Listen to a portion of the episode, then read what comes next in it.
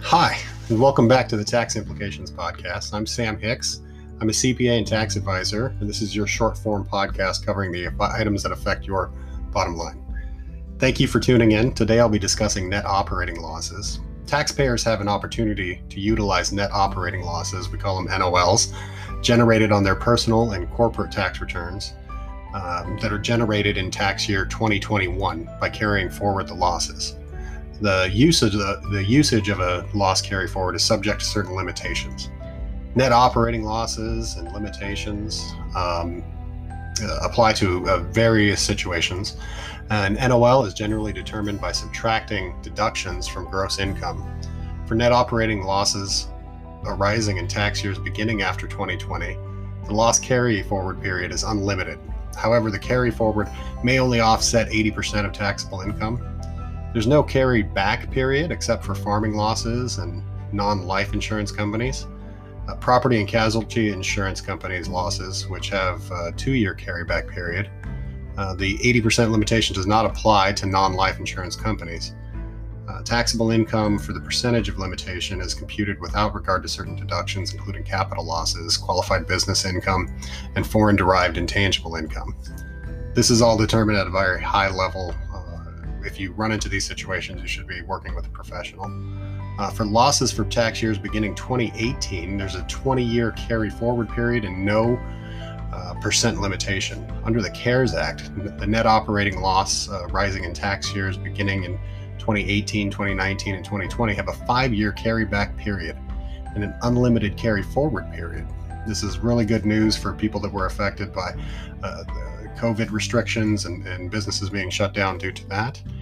Uh, the provision limiting the NOL deduction to 80% of taxable income also does not apply uh, to NOLs uh, arising in these years, uh, currently just 18, 19, and 20.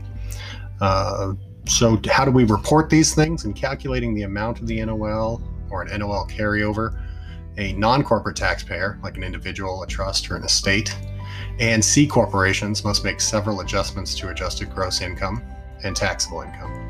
In order to deduct an NOL, the taxpayer must file the appropriate forms or statements with the IRS, depending on whether the NOL is being carried back to a prior year or forward to a future year. Uh, they are reviewing these at the IRS, um, even with their, their slowdowns due to different reasons. Um, they are reviewing them and making sure that all of the, the I's are dotted and the T's are crossed. Uh, if the NOL is uh, carried forward, the NOL is entered as a deduction on the return in the first carry forward year, and a recalculation of taxable income is not required.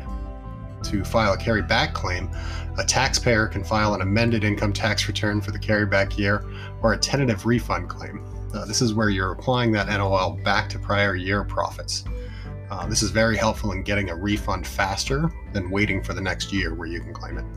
If an NOL is carried back, the taxpayer's income in the carryback year is recomputed to determine if a refund is due in the carryback year. This is also very good for high tax bracket years for some people. Uh, if they know that they're they're just going to be at lower tax brackets going forward, carrying this back is always uh, advisable. There is an irrevocable election to waive the loss carryback period for certain taxpayers for tax years beginning after 2020, a taxpayer in the farming business and non life insurance companies can make an irrevocable election to waive the two year carryback period. An election to waive the carryback of an NOL may make sense for a number of reasons, even though it's even though it postpones the NOL deduction. Waiving the carryback could be beneficial, uh, could benefit a taxpayer who's experienced low income years before the loss and expects high income in the liability in years after the loss. This is uh, just a better use of the of the deduction against a higher income year. Uh, in like like most of these situations, you should consult with an experienced tax and legal professional before making any decisions for yourself or for your business. Uh, thank you for listening. If you have any questions that you'd like to discuss on future episodes, please contact me at sam at taximplicationspodcast.com. Thank you.